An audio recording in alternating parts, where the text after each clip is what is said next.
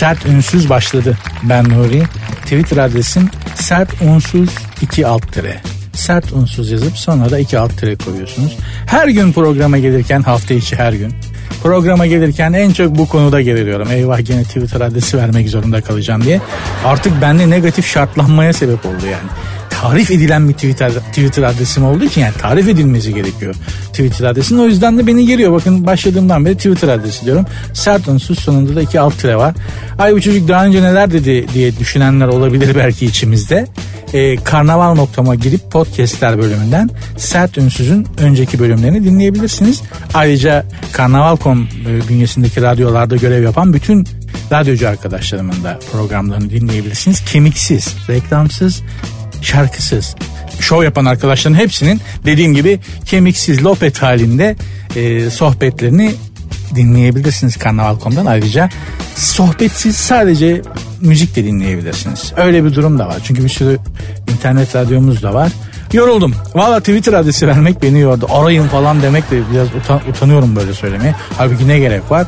Artık radyoculuğun temeli dinleyiciyle interaktif bir şekilde irtibat kurabilmek değil mi? Orada birileri var ve insanlar seni yönlendirsin istiyorsun. Eskiden böyle değildi. Eskiden ben ne diyorsam onu dinleyeceksin. Senin dediğinin ne önemi var diyordun.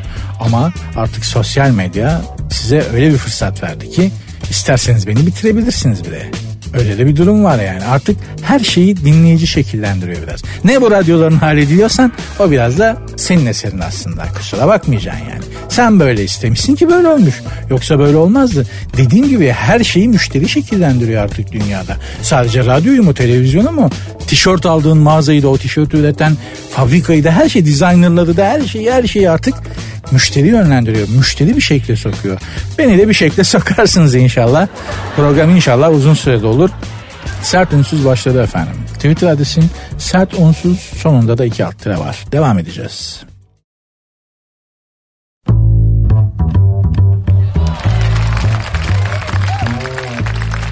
Sert unsuz devam ediyor. Ben Nuri. Twitter adresim sert unsuz sonunda da iki alt tire var. Sert unsuz sonuna da iki alt tire koyup ne istiyorsanız yazabilirsiniz. Damadın kahvesine tuz, kolonya ve karabiber koymuş gelin hanım. Damat hastanelik olmuş mu? Olmamış. Sağlam mide varmış çocukta. Şimdi bu damadın yani tuz konur biliyorum da yani bu e, damat maymun olsun, ibiş olsun zor durumda kalsın diye icat edilmiş bir şey değil ki. Anadolu'dan çıkmış bir şey. Kızı istemeye gelenlere kızı vermeyeceksen Damat başta olmak üzere aslında gelen herkesin kahvesine tuz koyarlar. Bu ne demektir? Kahve içtin tuzlu. Bu şu demek yani. Babacığım bizde sana verilecek kız yok. Mevzuya hiç girme. Efendi efendi uza. Bir tatsızlık çıkmasın. Sen de hani kızı istedin biz vermedik. Mağdur olma. Madara olma. Böyle bir nezaketten e, doğmuş bir şey. Ha kadının kadına ettiği zulüm gibisi de yok. Kadına şiddet diyoruz yani işte görüyoruz yani karısını katledenler kadınlara neler yapıyor adamlar yani kadının kadına ettiği zulüm de var. Ya benim Lüleburgaz'da bir teyzem var evlenip oraya gitmiş vaktiyle. Ya kız istemeye gittikleri zaman beyaz dantel yumağı götürüyorlarmış yanlarında. Erkek tarafı. Çaktırmadan divanın altına atıp sonra çekiyorlarmış beyaz dantel yumağını. Neden böyle yapıyorlar teyze dedim. Bakalım gelin evi gerçekten süpürüyor mu yoksa tozları divanın altına mı süpürüyor? İteliyor mu diye kontrol etmek için. Lan şeytanın aklına gelmez. Dediğim gibi kadının kadına ettiği zulüm de az değil yani. Bu kahveye tuz koyma mevzusu da işte yani kızı vermeyeceğiz. Bunu böyle dillendirmeyelim. Biz siz istediğiniz biz vermedik olmasın da alın gidin der gibi. Buna adamın kahvesine bir uranyum koy. Tiner ver bari adama direkt çeksin. Çok özür dilerim yani. Damadın kahvesine kolonya, tuz, karabiber koymak ne lan? Ezogelin çorba. Ya adama ezogelin çorbası mı verdin bacım sen ne yapıyorsun ya? Heh, zaten bu evlilik süreci yani kızı istemeden başlar. Düğün bitene kadar adeta bir damadın anasını ağlatma seremonisi gibi geçer. Yani yontulmaya başlarlar. Babasından sürekli bir para çıkar. Sürekli ya kız tarafından çıkmaz mı? Çıkar. Ama damadı özellikle yontarlar. Şimdi gelin hanımdan bahşiş alayım diye bir çaba sarf eden gördün mü sen? Yok. Varsa da hayvandır affedersin. Gelin hanımdan bahşiş alayım diye. Herkes damadı oynar. Yani geçtim işte o şeyi geçtim yani işte gelin arabasını süslemek en son finale geliyorum artık. Gelin, zaten damat tıraşı olacağım dersen illa berberde bir tokatlarlar. Gelin arabasını süslerken bir tokatlanırsın. Ee, kız tarafının bütün saçlarını damada kilitliyorlarmış. Ee, orada da bir tokatlanırsın. Ama en gıcık olduğum, e bak hepsine varım. işte nişan sepeti, söz sepeti, işte bilmem ne ıvır zıvır bütün bu masraflara okey. Eyvallah hepsinin altında yatan bir mantık var.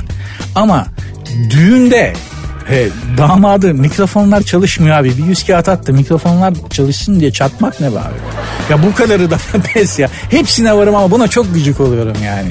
Dediğim gibi evlenme süreci damadın baştan sona anasını ağlatma sürecidir. Gelin hanımı da bir kına gecesinde ağlatırlar. Bir de düğünde değil mi son artık final artık babasının anasının evinden ayrılıp artık yeni eve e, kocasıyla birlikte yaşayacağı yeni bir hayata gidiyordur. Kızcağız bir gözyaşı döker çünkü geleceğin bilinmezliği biraz ürkütebilir anasının babasının kanatlarının altından çıkıyordur. Ve gelin ağlarsa hoş karşılanır biraz nedense. Ağlamayıp da neşeleniyorsa bu sefer de şey derler. Amma da koca meraklısın falan. Bizim toplumda da böyle enteresan şeyler var.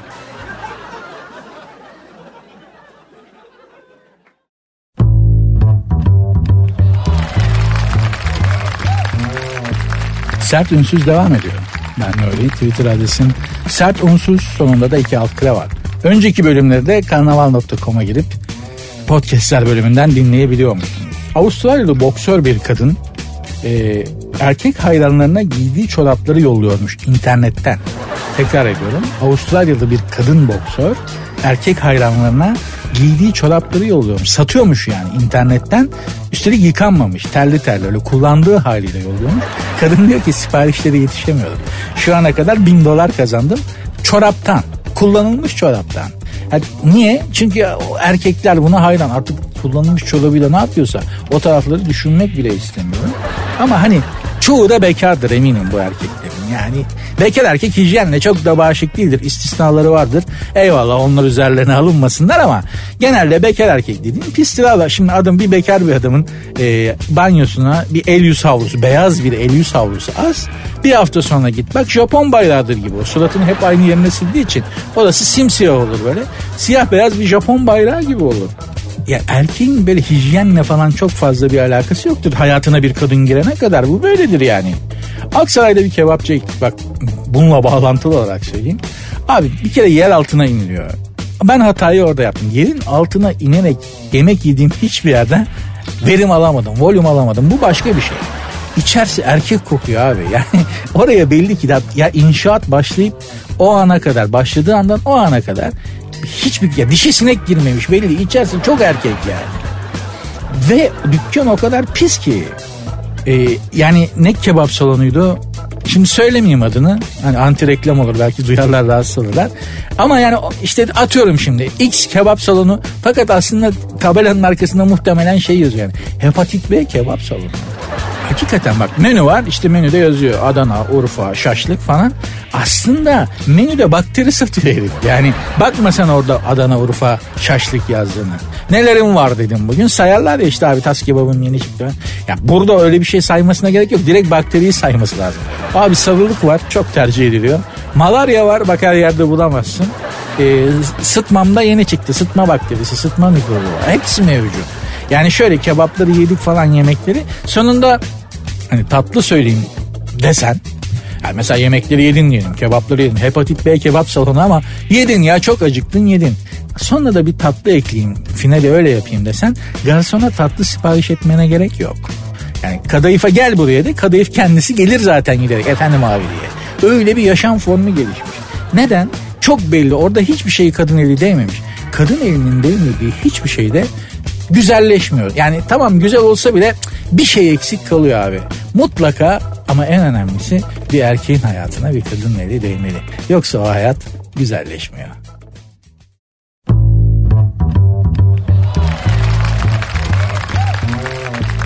Hanımlar beyler sert ünsüzü dinliyorsunuz. Ben Nuri. Program adı sert ünsüz. Benim ünvanım değil. Onu ayrıca belirtin. Twitter adresinde sert unsuz sonunda da iki alt var. Kimi insan mesleğiyle doğuyor. Hakikaten yani ben bir hakim gördüm mesela. Kürsüde bir duruşu var. Yani zannedersin böyle kürsüyle, cübbeyle, yanında savcıyla böyle komple adam dünyaya gelmiş. Hep takım olarak mübaşiriyle falan doğmuşlar gibi. Kürsüde öyle bir duruyor ki hani bu adam zaten hakimden başka bir şey olamaz diyorsun. Anlatabiliyor muyum? Ya muhasebeci var adama bakıyorsun zaten kendisi defteri kebir olmuş adamın tamam mı? Defteri kebir gibi olmuş adam yani. Mesleği o kadar giymiş ki o meslek içinde olmuş yani. Muhasebe enteresan bir meslektir. Ben de vaktiyle kenarından köşesinden bulaşmıştım. Muhasebe ders almıştım. Sıkıntılı bir meslektir aynı zamanda. Yani sıkıntılı derken e, bir cümlesi vardır muhasebenin. Bazı meslekler vardır mesela cümleler üzerine kuruludur. Mesela muhasebe öyledir. Nedir o cümle? Alan hesap borçlu, veren hesap alacaklı. Muhasebe bunun üzerine inşa edilmiştir abi. Alan hesap borçsuzdur, veren hesap alacaklıdır. Bunun dışına çıkamaz hiçbir muhasebeci. Çıkabilmiş değildir de bugüne kadar. Hiçbir işlemi de bunun tersine yapamazsın. Yaparsan önceki işlemi iptal etmek içindir falan filan gibi sıkıntılı bir meslektir dedim. Galiba biraz maliyet muhasebesi beni soğuttu muhasebeden. Onun cümleleri daha e, tehlikeliydi maliyet muhasebesinin. Mesela şöyle şöyle cümleler var abi maliyet muhasebesinde. İlk giren ilk çıkar.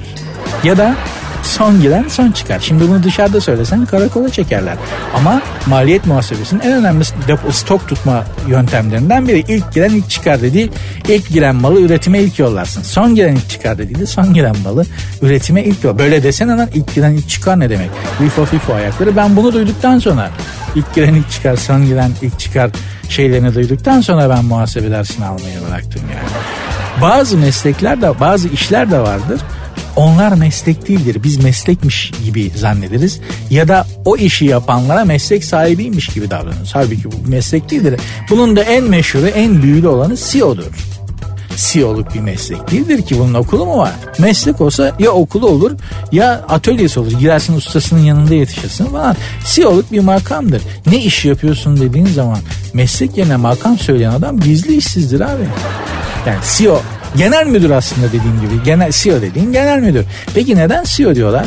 Ya da mesela e, finans finans konusundaki genel müdür yardımcısına da CFO diyorlar mesela. Neden böyle yapıyorlar? Bence adamları havaya sokmak için. Yani etiket her şeyin üstünde ya zam yapmayıp ekstra iş kastırıp ünvan da İngilizce yaparsan pek çok insan razı oluyor abi. Duruşun değişiyor. Yani genel müdürsün demek başka, CEO'sun demek başka. CEO deyince sanki adam FBI'ın başındaymış gibi böyle bir hava var. Ne, ne iş yapıyorsunuz? CEO'yum. Doğuştan mı sonradan mı oldunuz? Hastalık gibi lan. CEO'luk meslek değildir babacığım. CEO'yum diyen adam dediğim gibi gizli işsizdir.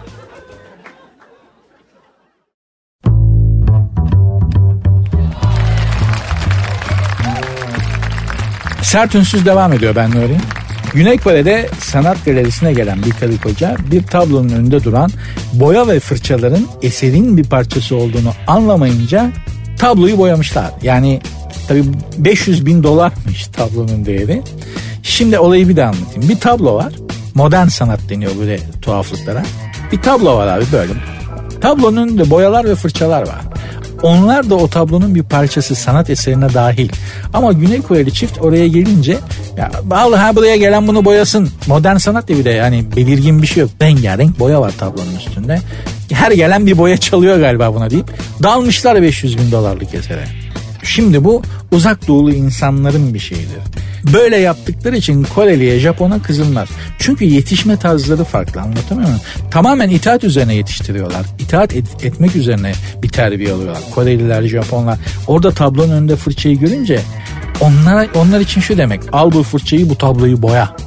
Benim turist rehberi bir arkadaşım vardı. Turistlerin karakteristik özelliklerinden bahsederken uzak doğullar için özellikle Japonlar için şey demişti. Şimdi bunlar vizeden geçiyorlar ya Türkiye'ye geliyorlar diyelim vize kontrolünden geçiyorlar. Güvenlik kabininden geçerken 5 tane takla atarak geçeceksin. Ondan sonra yürüyerek ülkeye gireceksin desen ben neden 5 tane takla atmak zorundayım diye sormaz. Seneye geldiğinde de kimsenin söylemesine gerek kalmadan kendiliğinden 5 tane takla atarak ülkeye girer olan insanlar demişti. Böylesine itaat üzerine yetiştiriyorlar anlatabiliyor muyum? Bir de bu Japonların uzak doğulan özellikle Japonların vazife duyguları çok yüksek. Başarısız olunca biliyorsunuz harakiri yapıyorlar. Harakiri e, kendine kılıç saplıyor. Allah işitenlerden uzak etsin. Kendi kendine harç diyor sokuyor koca kılıcı. Buna harakiri diyorlar. Bir de seppuku var. O da bıçak kullanarak e, karınlarını açıyorlar, yalıyorlar. Öyle öldürüyorlar kendilerini. Neden? e, şey bilanço tutmadı diye. Dur abi yapma kendine kılıcı sokma 3-5 para çıkar bilançoda öteki hesaplardan demeye kalmadan harç diye doğru söküyor. Hiç de acımıyor. Üstelik bu da ailesi için bir gurur kaynağı oluyor. Adamların böyle bir kültürü var. Ha, bizde böyle bir kültür olsa iş yapacak adam kalmaz. O da fazla, bizimki de fazla.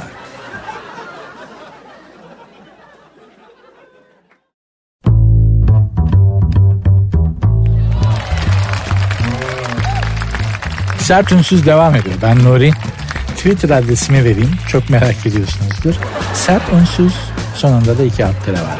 Sert unsuz yazıp sonuna da iki alt tire koyarsanız gerisini istediğiniz gibi yazabilirsiniz. Kaç karakter şimdi Twitter bilmiyorum ama o kadar karakteri sonuna kadar doldurun. Hiç elinizi korkak alıştırmayın. Altın kaplamalı pastırma yapılmış Şenolıs'ın Halep şehri. Tabii ki Kayseri'de yapılmış. Ee, çemen var ya abi yani pastırmanın etrafında çemen var ya hanımlar beyler. Oraya baba altın kaplama yani altın yaprak deniyor ona. Altınla kaplamış bayağı sapsarı sarı kırmızı pastırma çemini öyle duruyor vitrinde hakikaten. E, bunu yapan muhteşem insan Kayserili pastırma üreticisi demiş ki halkımızdan çok çok talep geldi. Halkımızdan çok talep geldi. Altın kaplamalı pastırma yaptım. Nerenin halkı lan bu? Ben, ben Kayseri'ye de gittim. Kayseri'yi de gezdim. Bunu diyecek bir halk yok orada. Tamam para çok da yani zengin bir şehir Kayseri. Tüccar bir şehir. Ama hani pastırmayı da altın kaplatacak kadar oldu. Ne ara oldunuz lan öyle? Vallahi bravo. Şimdi en sonunda yedik bu altını arkadaşlar. Yani gözünüz aydın ne yastığın altı etti ne e, şey yaşlılar böyle acayip absürt yerlere saklarlar ya soba borularının içine işte e, borunun duvarda girdiği baca deliğinin içine falan böyle altınlarını koyarlar ya fırının içine saklayan var falan. Ya bunların hiçbiri yemedi hakikaten en sonunda yedik ama bu taleple giden yani pastırmayı altınla kaplayıver diye giden hangi halkımızsa onlara sesleniyor. Bu öyle bir şey değil ki abi yani eğer umuyorsanız ben bunu gram altın olarak yerim reşat altın olarak çıkartırım diye sindirim sisteminde öyle bir opsiyon yok. Yani bu direkt ziyan olur gider. O zaman o zaman ben de şunu öneriyorum abi. Trabzon burması şeklinde sucuk yapın. Onu da ya yeriz ya düğünde takarız yani. Bunun sonu yok ki ha ama altın kaplamalı pastırma aslında fena fikirde değil. Yani ince ince keserler ya pastırmayı. Düğünde de takabilirsin. Hilmi abi bu ne çok kötü kokuyor. Yavrum çaktırma istersen ya istersen bozdur. Altın kaplamalı bir şey. Vay baba. Düğüne post makinesi getiren damat var bu ülkede. Hani param yok alt, altın yok para yok tamam abi post makinesi ver kredi kartından çekeriz diye esnaf arkadaşından üstelik post makinesi alıp düğününe getiren damadın olduğu ülkede altın kaplamalı pastırma takılması hiç absürt değil hem de hiç değil yani.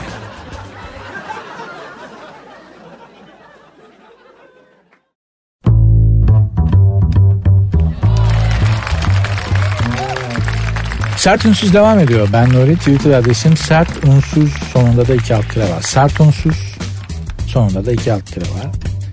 Ee, görünmez kaza Amerika'da okul servisinin çarptığı geyik yol kenarındaki adamın başına düşmüş havalanıp. Hakikaten görünmez kaza bir de adamcağız kaçamamıştır eminim yani. Çünkü yani dikkat et kafana geyik düşüyor dedikleri zaman bir kere zaten adam bir kalır yani değil mi şimdi? Yani hadi kafayı kaldırın hakikaten gökten geyik düşüyor. Sen kaçmak istesen de beyin onu algılamak için mi durur? Ne oluyor lan gökten geyik geliyor harbiden öyle bir şey lan? Ben rüyada mıyım ne oluyor bu gerçek mi diyene kadar boynuzlarıyla beraber geyik adamcağızın kafasına geçmiş. Hakikaten kal gelir adama. Ya da kamera şakası yapıyorlar beni yiyorlar maymun olmayayım diye kaçmazsın. Yak lan ne geyiği diye falan. Görünmez keza ama şuna inanıyorum. Hani dense ki dünyada hakikaten görünmez kazaların çok olduğu ülkeden her ülkeden bir kişi gelsin kortej yapalım desin. Kortejin en önünde bayrağı Türk taşır. Çünkü bizim ülkemiz burası bu coğrafya görünmez kazalar cennetidir. Bak ben mesela şunu okuyayım sadece. Okey masasına inek düştü. Şöyle oluyor. Kahvehane yol seviyesinin altında çatısı. İnek de kahvenin damında ne gördüyse artık kendini yoldan dama atıyor. Çatı tabi ineği çekmeyince aşağıda okey oynayanların başına düşüyor. Görgü tanıklarından biri de şey demiş. Arkaya döndüm ineği Ethem amcanın kafasında gördüm. Bak var mı dünyanın başka bir yerinde? Yok. Başka bir şey hemen söyleyelim. Bu fıkra değil kaza. Dizeli Yılmaz tutması için kardeşi Turan'a çatıdan buzdolabı attı. Yani taşınıyorlar. Kardeşi beş kat aşağıda Yılmaz yukarıda buzdolabında ki tut şunu diye balkondan atıyor. Bunların ikisi de fotosentez yapmıyor. Dikkatinizi çekerim. Coğrafya yaptırıyor. Bu adamların bir suçu yok. Bunlar senin benim gibi standart IQ, normal IQ'ya sahip insanlar. Coğrafya saçmalatıyor hepimizi. Çok fazla takılmaya gerek yok. Bak başka bir görünmez kaza haberi. Yine bu coğrafyadan. Şehir ismi okumayayım. Üzerlerine alınırlar. Gene Karadeniz civarı. Adamın biri kafasına köpek düşmesi sonucu yaralanmış. Çocuklardan kaçıyormuş köpek. Bir apartmanın merdiveninden çatıya çıkmış. Can havliyle çatıdan da atmış kendini. O sırada yoldan geçmekte olan bir abinin kafasına düşmüş. Gökten köpek düşüyor abi izah etmeye. Ya sigorta sigortan olsa para ödemezler. Kafama köpek düştü desen kim inanır ya? Ha bakınız görünmez kaza sigortası var bu ülkede. Bunun resonans literatürüne biz soktuk bunu. Görünmez kaza sigortası yaptırıyorsun. Böyle kafana köpek düştü. Hani yolda giderken bir anda tırın tekerleği bir, bir tır tekerleği geldi seni ikiye biçti. Allah korusun. Bunlar hep olmuş şeyler. Görünmez kaza dediğimiz şey bu toprakların başyapıtlarından biridir. Her an hepimizin başına gelebilir. Pek çoğumuzun başına da gelmiştir zaten. Allah kazadan beladan korusun. Aman dikkat edin.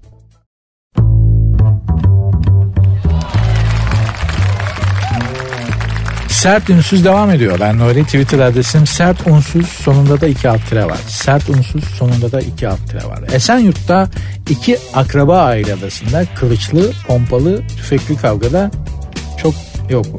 Pompayla tüfekli, pompalıyla tüfekli arasında virgül yok pardon. Yani şöyle Esenyurt'ta iki akraba aile arasında kılıçlı, pompalı tüfekli kavgada çok sayıda ne olmuş? Yaralı varmış. E, ölü yoksa devam edebilir. Ölü varsa üzerine konuşmuyorum ama tamam yokmuş. Şey varmış. Ben şeyi zaten çok anlamadım. Yani yanlış tanıdım ya.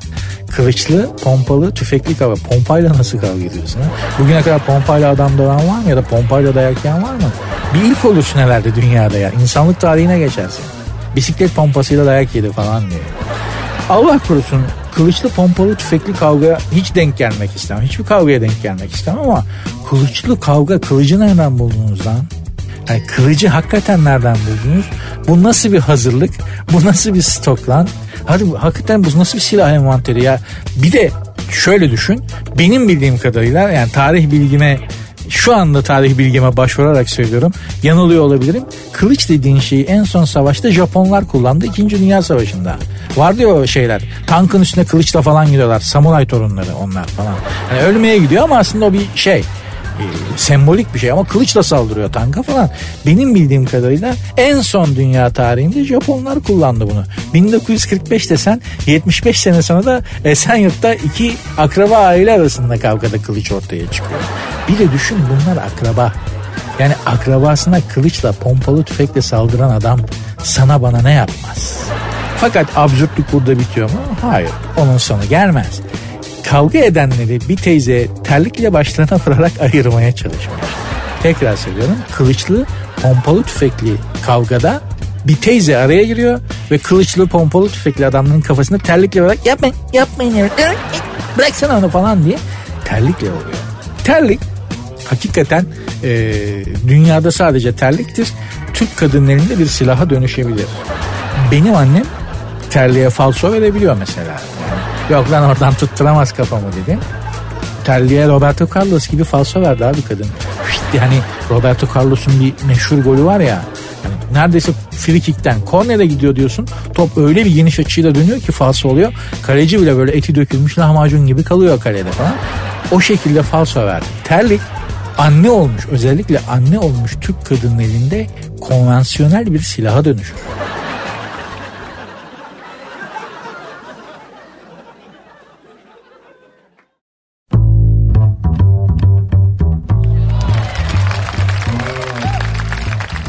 Sert Ünsüz devam ediyor. Ben Nuri Twitter adresim Sert Ünsüz. Sonunda da iki alt tire var. Koyun ve kuzuların buluştuğu anlar izleyenleri mest etmiş.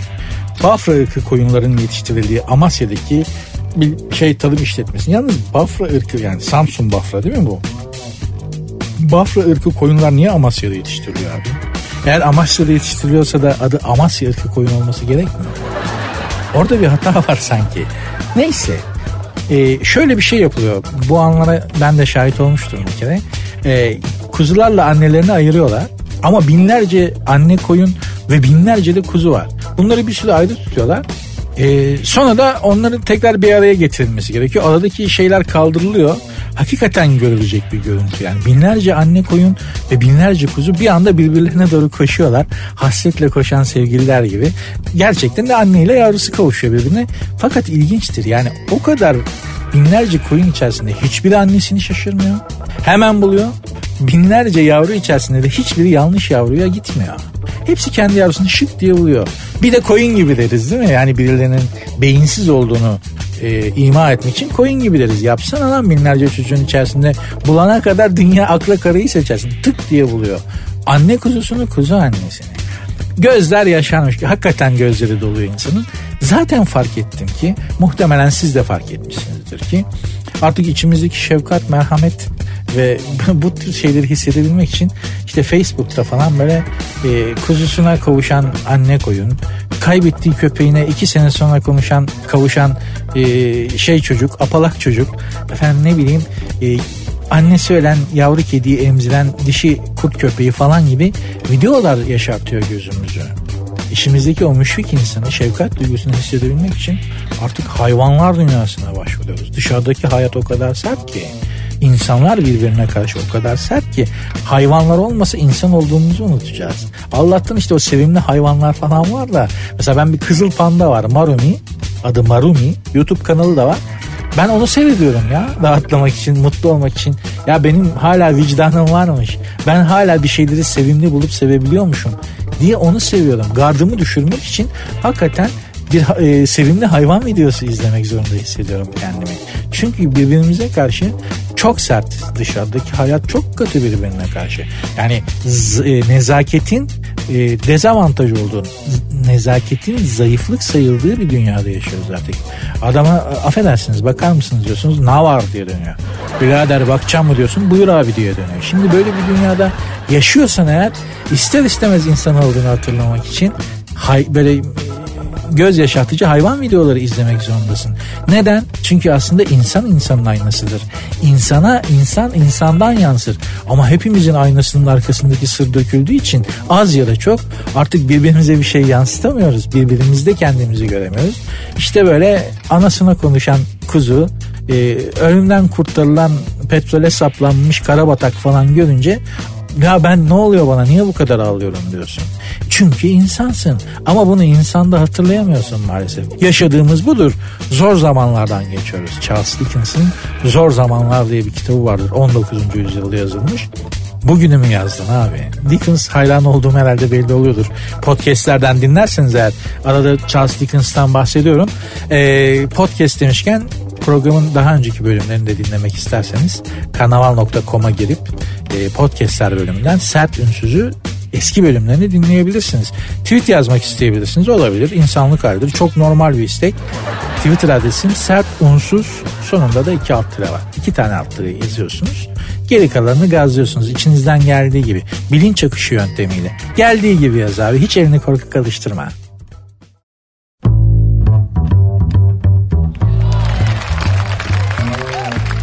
Sert ünsüz devam ediyor ben Nuri. Twitter adresimi vermeyeceğim. Bu sefer vermeyeceğim. Yok öyle bir şey. Pandemi kurallarını görmezden geldiler. Antalya'da Mehteran takımıyla kız isteme merasimi. Epey uzun sürmüştür gitmeleri değil mi? Çünkü Mehter takımı bir iki adımda bir bir üç adımda bir bir sağa bir sola selam vererek gidiyor. Bununla dalga geçmek için Viyana önlerine iki ileri bir geri gittiler. Öyle bir şey yok. Yeniçeri geri gitmiyor. Bir sağ adım atıyor bir sola adım atıyor. O da ordu yürüyüşü değil ha. Merasim yürüyüşü yani. Şimdi Türk ordusu nasıl yürüyor abi törende? komutanın önünden geçerken kaz adımı dediğimiz tören yürüyüşüyle geçiyor. Normalde ordu öyle mi yürüyor? Saçmalamayın. Yeniçerinin de öyle yürüyor.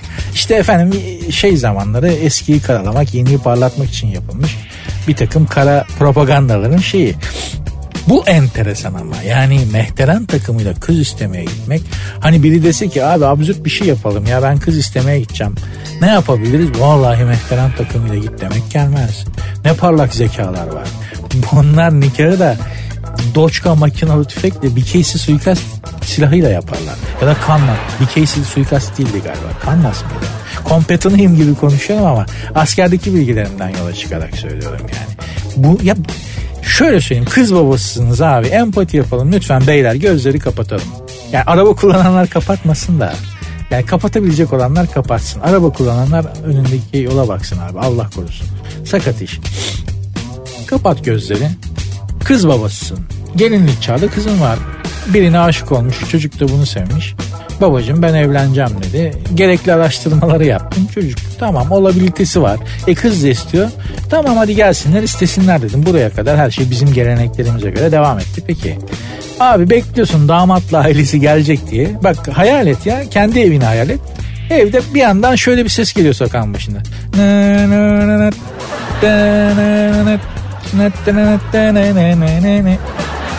Şimdi kafayı çıkardım baktın ne oluyor diye. Kızın dedi ki işte beni istemeye geliyorlar baba. Verir misin abi? Akıl var mantık var. Kızı böyle istemeye gelen adama kızını verir misin ya? Yani kız vermek de kızını vermek de artık rahatsız edici bir ifade gibi geliyor kadınlara biliyorum. Kızının böyle biriyle evlenmesine rıza gösterir misin? Ya ben vermem kızımı. Yok babacığım siz böyle buradan böyle Viyana'ya kadar devam edin gidin derim. Ne yapıyorsun lan kız istemenin de bir ucunu var. Bu artık hani hamakatin e, ne kadar yayıldığının göstergesi. Mehter takımıyla kız istemeye gitmek. Suikast timiyle de düğün yapın. Yok artık yani.